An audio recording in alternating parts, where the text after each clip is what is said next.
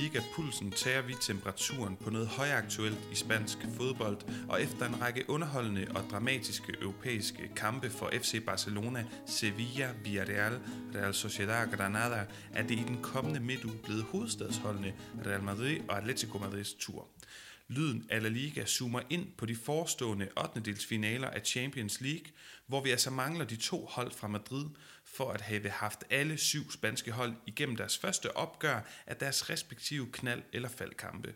Mit navn er Paolo Tichon, jeg er jeres vært, og jeg har igen i dag besøg af et par kompetente journalister med ekspertise hos modstanderne Atletico Madrid og Real Madrid. Så lad os starte tirsdag aften, hvor man kl. 21 fløjter braget mellem Atletico Madrid og Chelsea i gang. Og til at gøre os kloge på Chelsea, der har jeg fået besøg af Mads Oddershede, der er journalist og stifter af Chelsea Support Danmark. Og Mads, det er jo lidt et tema åbenbart, at de spanske holds modstandere, de har skiftet træner siden lodtrækningen i december. PSG, de har noget at ansætte Pochettino siden. Dortmund, de har ansat ham her Edin Terzic siden. Og Chelsea, de har så fyret klublegende Frank Lampard til fordel for tyske Thomas Tuchel. Hvad er statusen i Chelsea PT? Ja, men status er jo, at øh, man på en eller anden led øh, skal have øh, genopbygget øh, noget momentum, og, øh, og det har Tuchel jo øh, i sine første seks kampe egentlig øh, gjort ganske fornuftigt. Altså der var en enkelt øh, 0-0 mod øh, Wolverhampton, men ellers så har han jo øh, gjort rent bord, og øh, det har jo været øh, en række kampe, hvor man øh, har tilladt øh, utrolig få chancer fra, øh, fra modstanderne. Øh, faktisk i, i den kamp, man har flest skud på mål i, under Tuchel indtil videre, det er, det er en FA Cup-kamp øh, mod Barnsley, hvor man virkelig øh, øh, ja, laver arbejde med, med venstre hånd, så at sige. Så, så der er kommet bedre styr på organisationen i hvert fald. Øh, der er stadig en masse ting, som, øh, som øh, der er spørgsmålstegn omkring, øh, både i forhold til, øh, hvilke spillere, der, øh, der er, er favoritter hos, øh, hos Tuchel, og, og, og nogle af, af offensivspillerne især, hvor, det, hvor de ligesom øh, står henne. Så, øh, så der, er, der er masser af spørgsmålstegn lige nu, og, øh, og det er jo et eller andet sted meget normalt, når man, øh, når man lige har fået sig en ny, øh, ny træner. Ja, når han lige er ankommet. Du siger det selv, øh, at det kan være lidt svært at spekulere i det her, Mads, men det ligner jo, at Tuchel han har implementeret et 3-4-3-system, mens Diego Simeone over i Atletico-lejren, han har haft en enorm succes med, ret overraskende i den her sæson, at bruge en 3-5-2 mens Atletico Madrid de er blevet mere, jeg vil sige, de er mere sådan potente offensiv, de får fordelt målene og spillet og de taktiske manøvrer og rollerne i kampen rigtig godt imellem spillerne i den her nye formation, og egentlig både ser rigtig ja, stærk ud defensivt og offensivt. Hvordan ser Tuchels hold så ud de her første øh, første kampe, du har fået lov at se dem i den her 3-4-3, fordi man kunne godt frygte for nogle lidt konservative øh, kampe og en konservativ tilgang til kampene, når man hører, at to Champions League-hold, der skal op mod hinanden, ja, de spiller med en, tre, en trebakkæde eller fembakkæde, alt afhængig af, hvor man, hvor man placerer vingbaksene. Ja, altså hvis vi starter nede fra med, med, med, med forsvaret, så øh, har det været et af fokuspunkterne, som jeg har set i hvert fald fra Tuchels side, at, øh, at man rigtig gerne vil have, have styr på organisationen dernede, og det har han ligesom løst ved at have tre øh, center, øh, centerbacks, og øh, Aspilicueta, øh, som, øh, som mange kender af spansk fodbold nok, øh, nok øh, holder ekstra øje med, når de, når de ser Chelsea, så, øh, så har han jo rykket tilbage på den her højre centrale bakposition, som han virkelig øh, trivedes under, under øh, Antonio Conte. Han har jo ellers øh, floreret på, på den sådan mere traditionelle højre bak under Lampard. Øh, men, men det her tre bak, den her trebakkæde øh, har egentlig fungeret ret godt under Tuchel, synes jeg også, fordi at de, de kan blive understøttet af, af, af vingbaksene. Øh, meget lige øh, det, man så under Antonio Conte i virkeligheden, synes jeg. Øh, Marcos Alonso har også øh, fået... Øh, fået en revival under øh, Tuchel. Han har, han har virkelig øh, vist, at, øh, at han stadig har masser af god fodbold øh, tilbage i sig, øh, når han ligesom får lov til at spille den her vingbak øh, ude på, på venstre kanten. Øh, så, så det er ligesom en ting, øh, Tuchel han har fået, fået genstartet i Chelsea, altså en, en solid trussel fra, fra sådan venstre vingbak. Det, det er noget, man ikke har set i, i et stykke tid. Øh, offensivt, så synes jeg, det, det mest bemærkelsesværdige, det er måske, at, øh, at øh, Tuchel, han, han tit, uh, indtil videre i hvert fald, har haft en plan om øh, at strække modstandernes forsvar så meget som muligt. Altså, han kan godt lide at, at få gjort banen rigtig bred. Øh, og det, det er jo noget, som man tit ser med, med hold, der spiller med sådan nogle øh, wingbacks her. Så, øh, så, øh, så giver det også god mening, at det, det er en del af, af gameplanen. Og, øh, så har Timo Werner ligesom ligget i sådan en, en fri rolle. Øh, det er ligesom et system, som, som tilkommer ham ret godt, synes jeg. Øh, og selvom det, det indtil videre har været lidt knepen med, med målet, så er han faktisk impliceret i, i rigtig mange af de øh, offensive aktioner for holdet. Øh, så så der, er, der er tegninger til ret mange gode ting rent offensivt, men jeg synes også, det er værd at hæfte sig ved, de modstandere, Chelsea har mødt. Øh, det har alle sammen været modstandere, som har haft bolden langt mindre, end Chelsea har. Øh, og det er også hold, som har langt færre, eller langt mindre offensiv øh, firepower, øh, end Atletico har. Øh, så det bliver virkelig, virkelig interessant at se, undskyld, se Chelsea op mod en, en modstander af, Atleticos øh, kaliber, og, og det kan jeg sagtens have min, have min tvivl omkring. Ja, for jeg skulle til at sige, at Mads, der bliver snakket sindssygt meget, i hvert fald af det, jeg følger med i engelsk fodbold, omkring det her med top 4. Top 4 skal bare øh, sikre, så man altså kan få den her Champions League adgangsbillet til kommende sæson, og på den måde blive med at, at generere et vis revenue, altså øh, en økonomisk fordel, og på den måde blive ved med at kunne holde fat i toppen. Hvor tror du, at Champions League ligger i, i, i Thomas Tuchel og Chelsea generelt i, i bevidstheden? Fordi der er jo noget, en snak om prioriteter, og jeg ved godt, du aldrig vil få, få store klubber på det niveau til at sige, at vi prioriterer den ene turnering, og slet ikke den anden, men det virker på, øh, synes jeg, på engelsk fodbold, som om, at det er vigtigt at sikre top 4 i, for at kunne få Champions League i kommende sæson, end det egentlig er at, og, kan man sige, lægge alle æg i Champions League-kurven i den her indeværende sæson. Forstår du, hvad jeg mener, og hvad, og hvad tænker du om det? Ja, jamen, du har helt ret, og, og det er jo et eller andet, øh, på et eller andet punkt ret spøjs det her med, at man man så gerne vil kvalificere sig til Champions League, men at man ikke er klar på at, at virkelig gå all in på så at vinde turneringen. Jeg synes også, at det er måske lige til den præmature side øh, at, at sige, at, at Chelsea skulle gøre sig forhåbning om at, at vinde turneringen. Øhm, men jeg synes, det står ret klart, efter at man ligesom valgte at skille sig af med Lampard, hvilket jeg synes var, var rigtig ærgerligt øh, og også en forkert beslutning. Men, men efter at man ligesom valgte at gøre det, øh, at man ligesom så øh, den her top 4 som det alt overskyggende mål øh, for sæsonen. Øh, øh, og netop fordi, at, at Premier League er så tæt i år, som den er, og så uforudsigelig, så, øh, så synes jeg ikke, der, der virker til at være nogen tvivl om, at det er den klare første prioritet. Øh, jeg tror rigtig gerne, at man vil videre fra, fra øh, 8. her mod Atletico, men jeg tror også, at, øh, at man er klar til ligesom at sælge den for, for så at kunne øh, sikre sig en plads øh, i top 4, og dermed næste års Champions League. Mads, øh, når holdene de løber ind på Grønsværen tirsdag aften kl. 21, så er det jo hverken i London eller Madrid, men det er faktisk i Bukarest, det er jo grundet det her indrejseforbud fra England i Spanien på grund af den engelske mutation af coronavirus. Og jeg synes egentlig, det er ret problematisk, at man fratager Atletico Madrid hjemmebanefordelen som udgangspunkt. Jeg ved godt, der ikke er fans på stadion, men man kan se, statistisk set, så betyder det bare stadigvæk helt vildt meget, at man spiller på sin hjemmebane, altså Vanda Metropolitano i Madrid, og man ved, her er vores øh, ja, omklædningsrum, selvom vi ikke øh, bruger dem for tiden, og vi indkommer her, og vi har kort hjem og ikke lange rejsedage og alle de her ting. Hvad, hvad tænker du egentlig om det? Fordi det er vel i sidste ende at gå ind og, og, og kan man sige, manipulere lidt med, med, med de sportslige vilkår? Øhm, ja, altså jeg, jeg, jeg kan godt følge dig, og det er måske en lille fordel til Chelsea, at, øh, at de stadig har øh, hjemmebane øh, fordel, når, når Atletico ikke har. Jeg synes så, at det trods alt er en ret væsentlig pointe der med, at der ikke er fans øh, på stadion. Øh, det, det synes jeg er, er en ret stor del af, af det at have en, have en hjemmebane også. Det, der, der er udslagsgivende i hjemmebane fordelen. Altså, jeg, jeg kan også godt se det der med rejsetid og sådan noget. Det kan, det kan spille en rolle, men jeg synes umiddelbart, at, at det er en relativt lille gevinst, Chelsea får ved, ved det her. Øh, ja, det, det er sådan den umiddelbare bare tanke om. Fair nok, Mads. Øh, vi skal jo også bare glæde os til den her fodboldkamp mod et øh, Chelsea-hold, der har købt øh, stærkt ind af profiler de senere sæsoner, og så et Atletico Madrid-hold anført af gode gamle Diego El Cholo Simeone.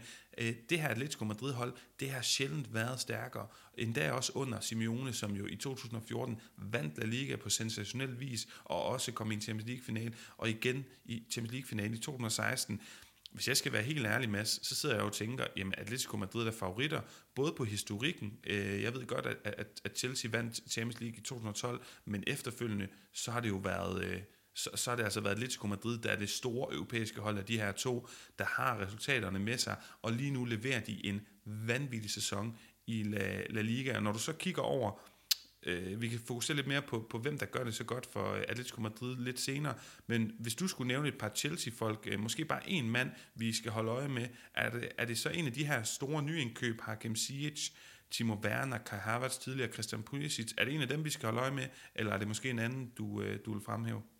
Øh, ja, først og fremmest så er jeg enig med dig i at, at tilskrive Atletico øh, favoritværdigheden i, i det her opgør. Altså det, jeg har svært ved at se det på, på andre måder.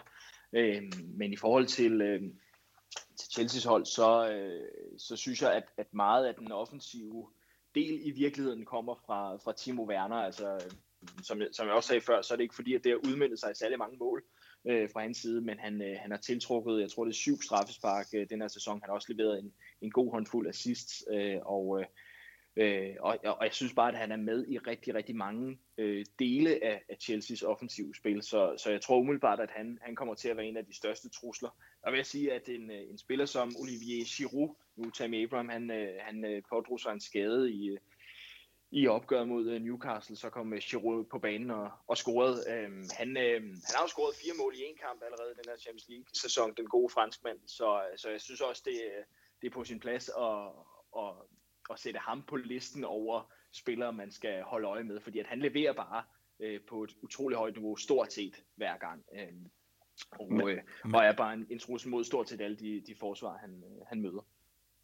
Og Mads, det er for Atletico Madrids, øh, kan man sige, vedkommende, må det være enormt svært ikke at fremhæve Luis Suarez, som har scoret spandevis af mål siden sit gratis og rimelig polemiske skifte fra Barcelona i sommer. Han skal også vise sit værd her på den største scene. En ting er Champions League, men hvor ville det klæde hele historien, at han også går ind og, øh, og, og leverer her på den europæiske scene og for sit nye hold Atletico Madrid. Det ligner jo, han har spillet der i en evighed så godt, at han allerede er blevet integreret. Ellers så er der gode gamle Jan Oblak. Han er stadigvæk en mur. Og Koke, han har faktisk i endnu højere grad end tidligere fået nøglerne til midtbanen. For før, jamen der styrede han bare alt spillet, men nu ligger han faktisk også ret alene alene centralt foran far, forsvaret, og så har han en masse løbevillige tovejsspillere omkring sig. Øh, Thomas Levar kunne for eksempel være en af dem, Yannick Federa Carrasco, og øh, ja, altså også Marcos Llorente, jeg forventer skal spille den her højre vingbak, der er mange spanier iblandt på det her hold, som altså bare er uhyggeligt, det bliver nødt til at sige, øh, og, og, og det, det kan du sige videre til dine venner i, i London, men de her spanier og, og generelt det her hold, kommer det til at stå over for nogle af de klassiske spanske landsholdskammerater, du nævnte Aspilicueta før, Marcos Alonso, Kepa, tror du alle tre starter ind? Ej, Kepa øh, håber og tror jeg ikke øh, starter ind, øh, selvom, øh, selvom jeg faktisk øh, spillede mod øh, Newcastle og øh, og også stod i, i FA-koppen mod øh, Barnsley, så, øh, så var Tuchel ude at sige efter, jeg tror det var lige efter Newcastle-kampen, at, øh, at uh, Maudy han øh, fortsat er, er førstevalg. Han skulle simpelthen bare have et, øh, et hvil øh, rent øh, mentalt og ja, for så vidt også øh, fysisk. Hvorvidt man køber den, øh, den undskyldning 100%, det, det, det er jeg ikke sikker på. Men, men i hvert fald, så, så tror jeg ikke, at man skal regne med at se uh, Kepa Arrizabalaga fra, fra, fra, fra start. Øh, men, men Alonso, øh, det, det vil jeg godt øh, sætte penge på, at han, øh, han starter ind. Og også hvis, øh, nu nævnte vi øh, Werner og, og Giroud før, øh, som, som øh, nogle, øh, nogle målfarlige spillere. Altså han er også en trussel, synes jeg, rent offensivt. Så, så mm. det vil ikke overraske mm. mig at se ham øh, komme på måltavlen faktisk i løbet af de to opgør. Øh, Aspilicueta har også vist sig at være en, en ret solid øh, stopper stadigvæk, selvom han, han egentlig var, var øh, slået lidt ud på bænken af, af Reece James, da, da Chelsea spillede med en mere traditionel højre bak, så, så jeg tror også, vi kommer til at se ham. Øh, så der, der bør være rigtig, rigtig gode muligheder for, øh, for spanske islet på, på Chelsea-truppen, øh, når, når de tørner sammen med Atletico. Det lyder fedt, Mads. Og så, hvad, hvad med Andreas Christensen? Tror du, han kommer til at spille? Ja, det tror jeg også godt uh, kunne, uh, kunne komme uh, i spil. Uh, det er lidt uklart for mig, hvor lang tid uh, uh, Antoni, eller hvad hedder det, Thiago Silva er, uh, er skadet stadigvæk, men, øh, men han har jo vist sig som et, et rigtig godt markerpar sammen med, med Rydiger, øh, den gode dansker. Øh, Chelsea løber heller ikke rigtig nogen mål ind for tiden, så, så det vil jo også være underligt et eller andet sted, hvis øh, Tuchel han, øh, han ikke holder fast i den konstellation, han har nede, i, nede bag til. Øh, så det bør der også være ret god mulighed for. Og Mads, øh, vi skal til at prøve også måske se, om vi kan finde et, et svagt leder og komme et bud på resultater og sådan noget i kampen. Atletico Madrid, de har gang i en fuldstændig brandsæson, og de er altså på kurs mod et, ja, et historisk flot mesterskab, tør vi her på Lyden af Liga allerede godt at, at pege dem i retning mod. Både fordi, at pointsnittet er flot, men altså også fordi det jo bare er en sensation, når hverken Barcelona eller Real Madrid løber med det, øh, kan man sige, sølvtøjet i Spanien. De har alligevel vist lidt skrøbelige øh, på det seneste og lukket mål ind i, i sidste øh, håndfuld kampe i streg.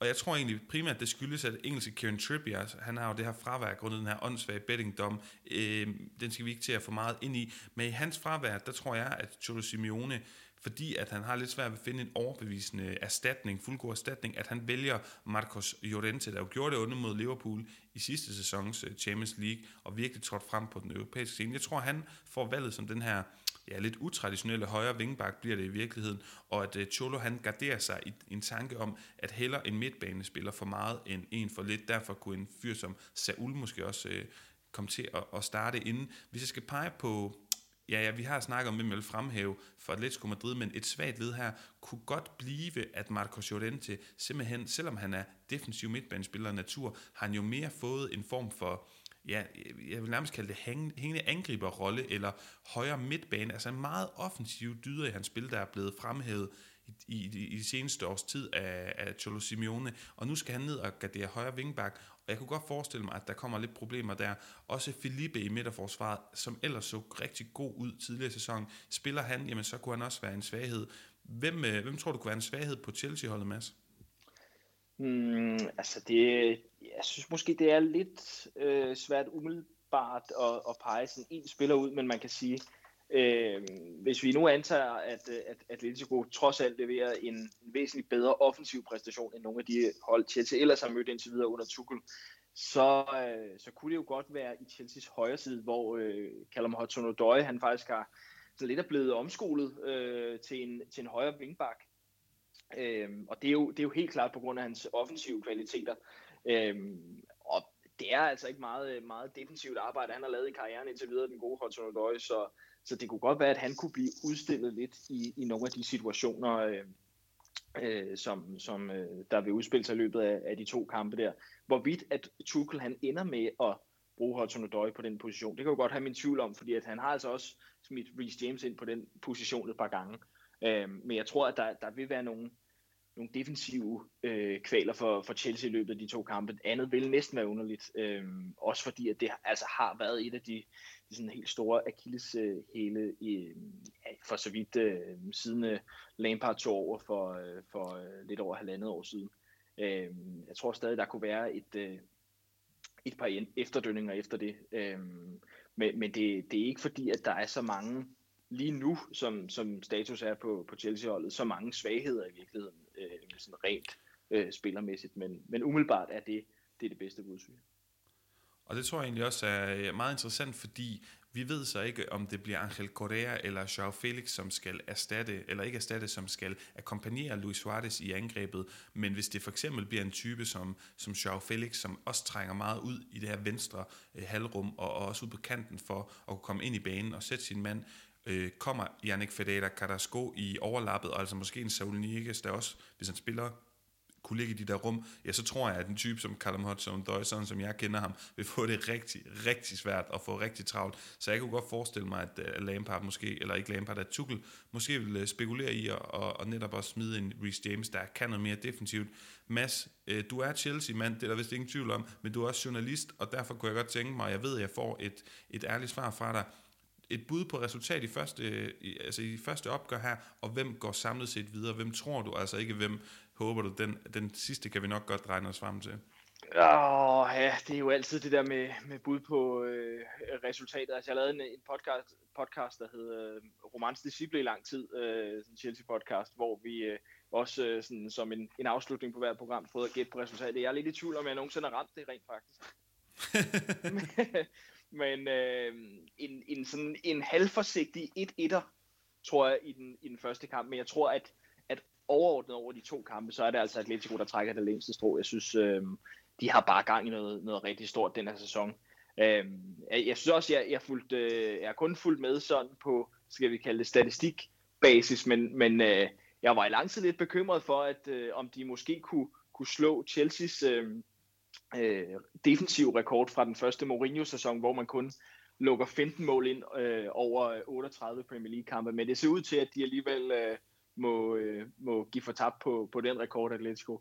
Jeg ved ikke, hvad den er i, i, øh, i La Liga, om den, øh, den er højere eller lavere end, end 15 indkasserede mål på en sæson. Men, øh, men øh, det ser ikke ud til, at de er fuldstændig øh, ufejlbarlige defensivt, Atletico. Men, øh, men de er bare bundsolide, og det, øh, det, det tror jeg vil, vil ende med at, at sende dem videre.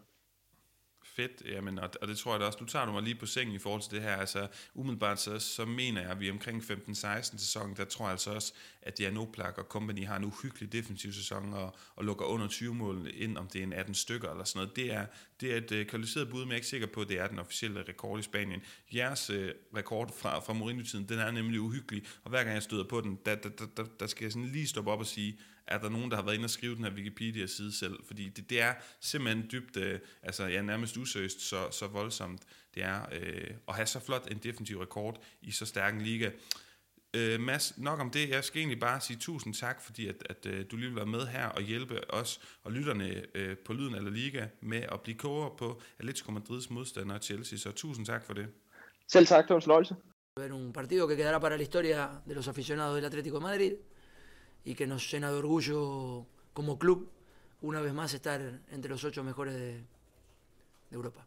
Vi har også spansk repræsentation i Europa onsdag aften kl. 21. Real Madrid rejser til Italien, nærmere bestemt Bergamo, hvor italienske Atalanta skal forsøge at gøre livet surt for Zidans tropper. Og jeg har fået selskab af Niklas Stein, sportsjournalist hos Radio 4, med særlig ekspertise i italiensk fodbold. Niklas, allerførst, hvor meget glæder du dig egentlig til det her opgør?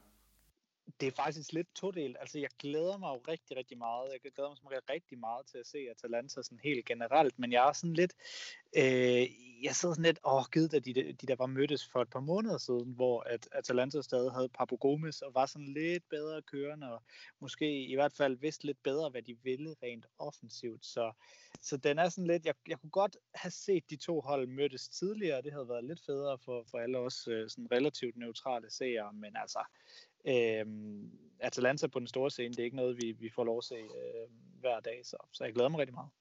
Niklas, til dem, som ikke har fulgt det her hold, eller som måske ikke følger italiensk fodbold, det må jo betegnes som en hver hipsters favorithold, det her. Men kan du ikke lige super kort forklare, hvad er Atalanta for et fodboldhold? Det er noget med, at de scorer en hel masse mål, spiller lidt anderledes og offensiv fodbold. Ja, det, hvis man skulle, skulle sætte et ganske øh, kort formateret ord på det, så synes jeg, det er et sjovt hold. Øh, det er et fedt hold at, øh, at se fodbold, fordi de øh, spiller med rigtig meget risiko. De spiller med enormt mange kombinationer på modstanderens banehalvdel og, øh, og med et meget, meget offensivt mindset. De har jo ham her, øh, Gasparini, som, som er lidt af den her filosofskole, øh, altså et, et begreb, man rigtig gerne vil bruge i Italien. Øh, og den nyere generation af den, øh, ikke at han er nogen helt vildt ung træner, men, men i forhold til, hvornår han har fået succes, så at nyere generation af den her form for italienske trænere, nogen der heldigvis, kan man sige, har et, øh, et større kærlighed til det offensive spil, og det kommer i den grad til udtryk øh, ved Atalanta, som øh, jamen, som sagt spiller med fuld, øh, fuld risiko og med håndbremsen trukket og alt det der, hvis man skal bruge de her, de her klichéer. Øh, et hold, der spiller med en 3-5-2 som, som, øh, med, med en diamant på, på midtbanen, hvor, at, hvor tieren øh, for alvor kommer kommer, øh, kommer til sit fulde. Det har jo så indtil nu, eller indtil for en måned siden, været Papo Gomes som den store talisman, men han er der jo så desværre ikke mere. Det er det, jeg sådan ærger mig lidt over, men, øh, men Atalanta er stadig et sjovt hold at se. De har bare lige en lille nød, de skal have knækket derinde på midtbanen nu, hvor Papo han er væk, men, øh, men, øh, men det, er, det, det er et fedt hold at se, fordi de, øh, de er altid sjove. Øh, uanset om de lukker mange mål eller scorer mange mål, så er de altid sjove.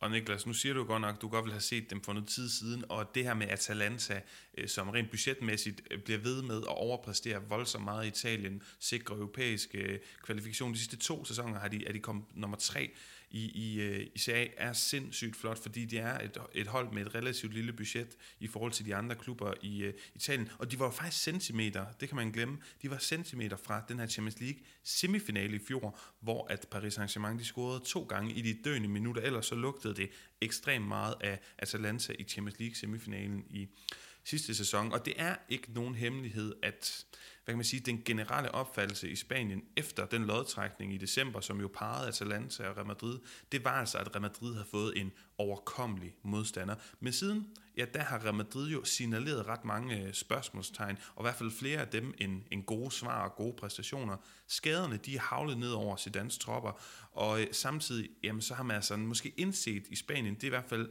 min vurdering, når jeg tager temperaturen på, på fodboldsbanen, man har indset, at avancementet fra gruppespillet øh, på Real Madrids vegne, det var altså på et hængende hår.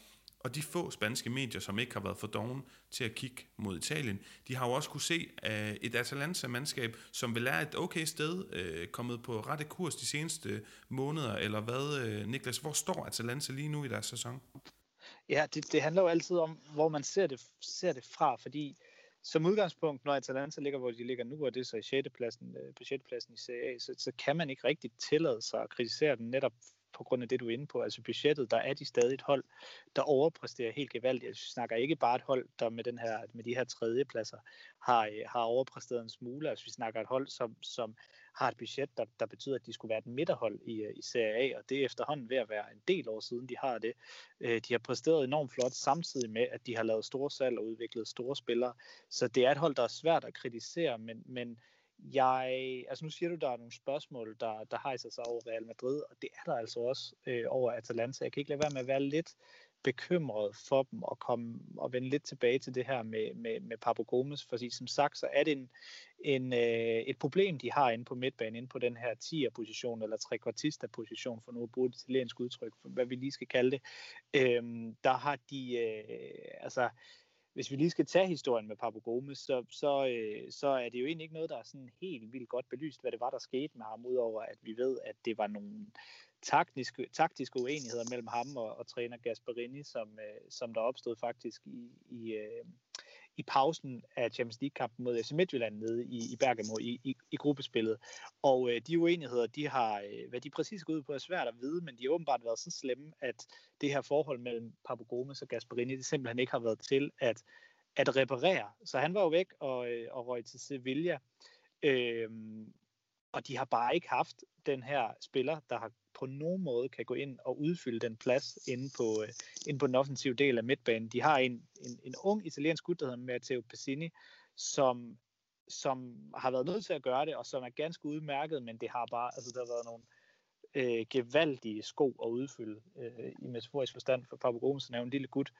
Øhm, Matteo Pessina var en, var en ganske pæn profil for et overraskende Hellas Verona hold sidste år, men det er bare en helt anden liga at gå ind på et så vanvittigt godt velfungerende Atalanta-hold og skulle overtage øh, samme rolle, som Papagomas havde før, og det, det har han altså ikke, ikke helt kunne. Så, så på den baggrund er det lidt en discount øh, midtbane 10, de har fået Atalanta, øh, synes jeg, og der, og der kan jeg godt være rigtig nervøse for dem, og vi ser også faktisk rigtig godt eksemplificeret ved, ved deres øh, kamp her i, i weekend mod Cagliari, hvor de altså bare har fået sværere ved at, øh, at, at nedbryde defensiver, der godt kan tænke sig at stille sig lidt lavere tilbage på banen, og det havde de altså ikke lige så svært ved før. Øhm, og der kan jeg godt være lidt bekymret, så på den baggrund tænker jeg, at Real Madrid må have klappet i hænderne, når de har set de seneste kampe, Atalanta har spillet, og særligt da, da det viser, at Papu Gomes han i hvert fald skulle, øh, skulle væk fra, fra Atalanta. Så jeg har faktisk en ret, undskyld, en ret stor favorithold hos, øh, hos Real Madrid det her, i det her opgør. Og Niklas, du er lidt i gang med det, så lad os bare gå til selve kampen, og hvad vi forventer os af den. Øhm, altså, Real Madrid er et sted i deres sæson, hvor man må sige, vi ved, hvad, at vi ved, hvad vi, sådan, hvad vi får, får for det hold, i hvert fald i forhold til startopstilling, og det er altså øh, på grund af de her mange skader, at vi nok må, må regne, regne det som sikkert, at det bliver Courtois, Lucas Vazquez, Varane, Nacho, Mendy og den her klassiske midtbanetrio, Modric, Kroos og Casemiro, Benzema op foran, øh, hjulpet på vej, skulle jeg til at sige, men det er ikke meget hjælp, han får på målfronten fra Asensio og, og Vinicius. Og Niklas, du kender udmærket godt de fodboldspillere, I op her. Øh, er der nogen af dem, hvor du sidder og tænker, om de kan sgu egentlig godt få en god dag, fordi at der er nogle elementer af det her Atalanta-hold, som er til at tale med? Jeg ved ikke, om det kunne for eksempel være Vinicius fart, eller den her bevægelighed, Benzema har. Øh, ja. Jo, altså, øh, hvis det, det kommer sgu, altså det kommer selvfølgelig meget an på, hvad, hvad Atalanta de, de har fokus på, men de spiller jo med den her tremands, øh, det her tremandsforsvar, høje, høje wingbacks, hvor øh, vi, vi i øvrigt muligvis kan komme til at se øh, Joachim Mæle på den ene af dem. Øhm, og de er altså nogle gange ret nemme at fange øh, på det forkerte ben, og så er der lige pludselig rigtig, rigtig meget plads ude på ydersiden, og så kan fløjene, Real Madrids øh, fløje, hvis de vil spille bredt, godt få en rigtig, rigtig god dag, og så kan det Øh, kan vi ende med at se en, en situation, hvor øh, Real Madrid desværre får lidt nemmere at spille, desværre, hvis man gerne vil se en, en competitive kamp over, over to kampe. Øhm, men ellers så, øh, så, så er jeg på Atalantas vegne lidt nervøs for den her øh, midtbanekamp, ja, som tit kan være det, der afgør øh, fodboldkampe, fordi øh, der kommer Real Madrid altså bare med sindssygt meget klasse og sindssygt meget erfaring. Og øh, Atalanta, når de har mødt bedre modstandere og større modstandere, så har de tit overrasket på, på, på de her hurtige kombinationer på modstanderens banehalvdel. Øh, det er ikke så meget midtbanen, der kunne være sådan en, en altså Remo Freuler-type, øh, sådan en Schweizer, som, øh, og Martin de Roon, en hollænder, som, som, som altså, ikke, altså, for at sige det helt ærligt, var nobodies, før de kom til mm. Atalanta, men, men som jo egentlig bare har været symbolet på Atalanta, der har taget de her spillere fra, om det så har været fra øh, Excelsior, eller altså mindre hollandske klubber, eller Middlesbrough, der, der var på vej under forfald, og så taget dem og lige pludselig gjort dem til, til noget, der lignede verdensstjerner, så, øh, så har det set så meget sådan ud i Serie A og så videre, men sådan har det ikke helt set ud i de helt store kampe i Premier League. Der har det lige været, der har det været helt op foran på de offensive øh, hvad hedder det, kombinationer, de har været gode der. Så, så jeg kan godt være lidt nervøs for, for, for midtbanekampen. Der, der er Modric og kompagni altså svære at blive med. Ja, og Niklas, det er meget interessant, du siger det, fordi der er Madrid sæson, der har tegnet sig et klart eksempel. Øh, Zidane's tropper, men de har faktisk vundet øh, stort set alle de kampe, der virkelig har været svære. Sevilla, Atletico Madrid, Barcelona, de her to interkampe i gruppespillet af Champions League. Og når den så hed Alaves, Cadiz og så videre, de her små hold, som øh, måske ikke tager initiativ i kampen, ja, så har de haft det rigtig svært. Det jeg hører dig sige, Altså for at lave en konklusion her, Zidanes tropper præsterer, når de har en svær modstander foran sig, der også godt vil spille fodbold. Og det jeg hører dig sige, det er, at Atalanta præsterer, når de har en bedre modstander foran sig. Så det lyder sådan lidt om, som Clash of the Titans det her, og at vi godt kan få en fantastisk øh, underholdende fodboldkamp. Det er ida i Vuelta, som man siger på spansk, altså frem og tilbage, angreb på angreb og, og modangreb. Præcis, og det, og det kan vi godt, og det kan vi heldigvis stadigvæk, men, men og så igen bliver jeg bare nødt til at vende tilbage til den her øh, joker, som jo så ikke er der mere, som, som er Papo Gomez, som bare har været ham. De har vendt sig til, alle, alle spillerne hos Atalanta, når de, har, når de har haft nogle store spørgsmål at besvare i, i nogle fodboldkampe, så har de bare vendt sig til ham, og især mod de større modstandere, og vi har bare ikke set Atalanta endnu uden Papo Gomez, fordi det stadigvæk er så nyt uden ham. Vi har bare stadig ikke set dem mod de her meget større modstandere men, øh, begå sig. Så, så, øh, så jeg har svært ved, altså det, det er svært. Kan de uden ham? Jeg ved det virkelig ikke. Det bliver interessant at se. Men Niklas, hvis du skulle komme med et bud på, hvem de så skal kigge efter, hvad er det for nogle spillere, vi skal holde øje med, hvis du skal nævne en helt konkret, som, øh, som, som du tror bliver afgørende for, øh, ja, ja, for Atalantas chancer i sidste ende mod det her Real Madrid-hold. Hvem er det deres, kan man sige, skæbne står og falder med? Så er det helt sikkert uh, Josep Ilicic, som, uh, som jo så har været ham, de har tydet til øh, i fraværet af Papu Gomes, altså ham, der i hvert fald har taget øh, det tilbageværende af den, af den, hvad kan man sige, kreative takstok hos, øh, hos Atalanta. Øh, men han er bare fløjspiller, øh, der kommer ud fra højrekanten, og, øh, og på den måde er lidt sværere at sætte, sætte i stille, eller hvad hedder det, sætte i scene hele tiden, men, men han er, altså han, han, han var den her, øh, altså nu snakker jeg om at være nervøs for Atalanta, man kunne virkelig være nervøs på hans vegne, for han var lige pludselig væk øh, der i en periode sidste år, man vidste faktisk ikke, kom han tilbage og sådan noget, og hvad var det egentlig? Var det noget med hjemlandet, og var det noget med noget corona og sådan nogle ting? Der, der, der var nogle personlige problemer, der gjorde, at han var væk, og man snakkede om, kom han nogensinde tilbage, for han er også øh, lidt i karrierens efterår. Men, øh, men han er kommet tilbage nu, og han har bare været altså, outstanding øh, sådan, altså en underlig type. Man kalder ham jo, de kalder ham jo nonna øh, i klubben til træning, altså bedstemor, fordi når han går rundt til træning, så går han rundt og beklager sig over, han har lidt ondt i ryggen, og han, øh, han præsterer egentlig ikke, men i kamp, der er han bare sådan en, øh, en, en høj ranglet type med sådan en meget bisk udtryk i ansigtet, som, øh, altså hvis man ser ham øh, træde ind på en fodboldbane, så tænker man, han ligner måske en midterforsvar, han kunne gå god med hovedet, men han kan i hvert fald ikke drible og øh, jeg kan godt fortælle dig, at han kan i hvert fald øh, drible. Øh, han er meget, meget smuk at se med en fodbold, så ja, det er jo, han det, har været det, fantastisk den seneste måned, så, det, så det er ham, det er man skal nemlig- kigge til. Det er nemlig det, Niklas. Jeg har også, øh, hver gang jeg har set Ilicic, så er det, så er det virkelig, jeg er virkelig overrasket mig over ham der, okay, han er angriber, jeg kan godt købe det, Jan Koller-typen, altså stor mand, der bare skal hætte den ind med pandebræsken, men han er sindssygt teknisk stærk, den her mand, altså det ser overraskende lækkert ud, alt det, øh, alt det han laver, og den måde han, han behandler bolden på. Hvis vi også skal tage det mere, jeg ved ikke om man kan kalde det en negativ kasket på, er der nogen, øh, altså er der, er der et svagt punkt på det her Atalanta-hold? Er der en spiller, hvor du tænker, ham der, ja, han får en, øh, en, en, en hård dag på onsdag mod Real Madrid? Så er det nok øh, midterforsvaret, der faktisk, øh, og det lyder lidt underligt, når man, når man snakker Atalanta og øh, fart og meget risiko og så videre. Øh, og så igen det her med risikoen. Det, det er jo midterforsvaret, der godt kan virke lidt tung i nogle øh, perioder. De skifter meget ud i midterforsvaret, så det er egentlig svært at vide, hvad de kommer med, men sådan en, en type som Jim City, øh, han kan altså en god Serie A øh, midterforsvar, men, men er ikke en Champions League midterforsvar, hvis jeg skal sige det på den måde. Og, øh, og så har de lidt hentet nogle, nogle lidt rustne typer tilbage. Altså en Christian Romero, som blev solgt til øh, Juventus, en Matilda Caldara, som bliver, blev solgt til AC Milan, øh, var, var to kæmpe talenter, men de slog sig ikke øh, rigtig igennem, blandt andet på grund af skader hos dem her. De er så kommet tilbage til Atalanta, og, og hvad hedder det... Øh, øh, og få noget, noget, noget plads dernede i midterforsvar, for måske at skyde deres karriere helt op igen, men, men det, har ikke, øh, det har ikke været helt godt indtil videre, så, så der, der er lidt huller i midterforsvaret, det synes jeg. Niklas, øh, der, det er ikke nogen hemmelighed, at, at Real Madrid er voldsomt store favoritter til det her opgør hos bookmaker, og nok også i opfattelsen, og det er lidt David mod Goliath på de fleste parametre, budgettet, historien, erfaring, spillermaterialet osv. Og alligevel så fornemmer jeg altså en vis respekt for det her Atalanta-hold blandt Real Madrid-fans. Måske det ikke er respekt, måske det mere er pessimisme over sit eget selvbillede pt. Men i hvert fald så har man arbejdet med det her selvbillede i, i Real Madrid, og det var nogle europæiske konger, som har vundet turneringen svimlende 13 gange, men de er ikke der, hvor de engang var. Og de er faktisk på, jeg vil næsten kalde det pinlig vis, i forhold til Real Madrids historie, røget ud af 8. finalen de seneste to sæsoner. Hvis jeg er lidt fræk, Niklas, så spørger jeg dig nu, hvad taler for, at det her Atalanta-hold gør det til tre år i streg, hvor Real Madrid på chokerende vis ryger ud til, i 8. finalen af Champions League?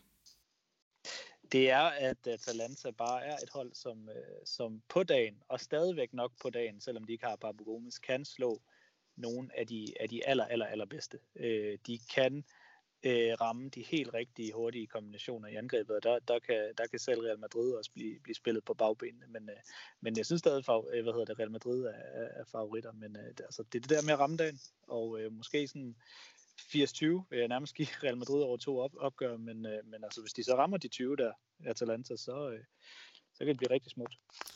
Og Niklas, jeg skal lige nå at, øh, ja, at tage dig på ordet. Et, øh, bud på, hvem der går videre, og jeg vil faktisk også godt lige have et kort bud på resultatet her ved første opgør. Hvad tror du, den ender på onsdag, og hvem tror du går videre? Jeg tror, Real Madrid øh, går videre over to opgør, men altså, kunne, var det kun et opgør, så, øh, så kunne altså Atalanta godt være gået videre. Men, men jeg tror, jeg tror, jeg håber, nu har jeg jo øh, talt det så meget op med risikoen og sådan noget, jeg tror, jeg håber på en del mål, så øh, skal vi ikke sige 2-2. Det lyder fantastisk, Niklas. Og øh, med de ord, så er det blevet tid til at lukke lyden af La Liga for den her gang. Vi varmede op til Chelsea, Atletico Madrid og altså Real Madrid, Atalanta, de her to madrilenske hold, der skal ud og forsvare den spanske ære i Champions League. Det bliver rigtig spændende at øh, se, hvordan det kommer til at gå dem, og det følger vi selvfølgelig op på her på Lyden af La Liga. Tak fordi I lyttede med.